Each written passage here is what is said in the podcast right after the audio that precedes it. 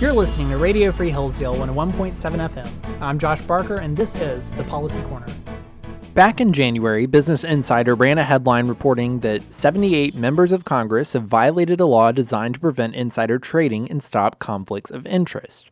Last year, the New York Times ran a piece noting that at least 97 lawmakers or their family members bought or sold financial assets over the preceding 3 years in industries that could be affected by their legislative committee work. More infamously now, back in 2020, at least 6 senators were accused of insider trading after a closed-door briefing to the Senate Committees on Foreign Relations and Health, Education, Labor, and Pensions on the COVID-19 pandemic. Over the past 2 years, some have been following House Speaker Nancy Pelosi and her husband's stock trades, causing concern on both sides of the aisle about potential conflicts there. While members of the House are frustrated with these headlines and want to strengthen conflict of interest requirements, one bill that would seek to do this is the somewhat humorously named Trust in Congress Act. The bill is bipartisan legislation crafted by Virginia Democrat Abigail Spanberger and Texas Republican Chip Roy. Its 51 co-sponsors range from Jerry Nadler and Katie Porter on the left to Matt Gaetz and Pete Sessions on the right. It's quite a diverse coalition, and in a divided Congress, that's exactly what a bill needs to get passed. The bill would require members of Congress, their spouses, and any dependent children to place certain investments in a qualified blind trust up to 180 days after the end of their final term. What exactly does that mean? Let's break it down. What are these certain investments? Well, it includes securities, commodities, or futures. So securities are most commonly stocks. Commodities are physical or actual goods and services. Futures are contracts that essentially bet on the future price of a stock by a certain date. So what's not included in this? Well, treasury notes or bonds are not included, but neither are widely held investment funds. You think of mutual funds or index funds, all of that would be allowed to be held outside the blind trust, of course, with existing transparency requirements. What's a blind trust? So what are we putting this into? Well, instead of a member of Congress having direct control, all their funds would go into a legal entity called a trust over which they do not have direct control or even knowledge. That's what makes it a blind trust.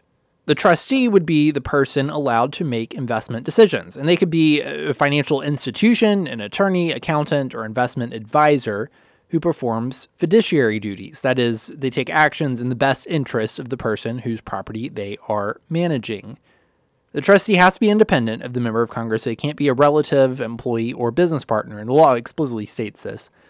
Unlike a regular trust, the trustor, so that would be the member of Congress or their spouse, has no knowledge of what the holders in the trust are. Now, this sounds like a pretty foolproof way to get around potential conflicts. Dr. Will Kenton reports that it's not actually as good as it sounds, though.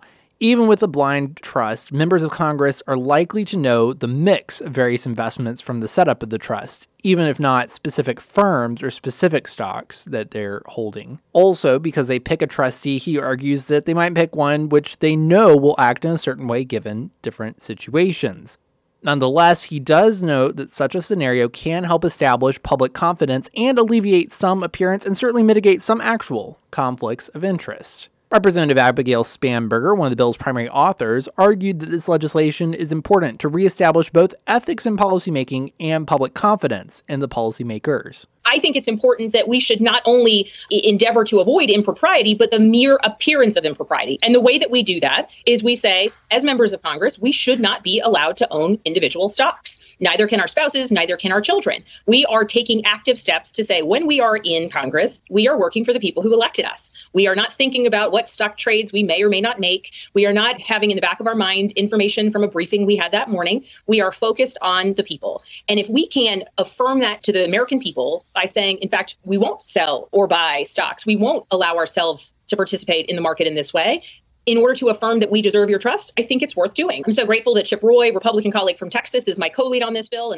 When asked about this type of legislation last year, however, Nancy Pelosi argued that the existing transparency requirements were more than enough to ensure ethics and that the blind trust was going too far. We have a responsibility to report on the stock, but we are a free market economy. They should be able to participate in that.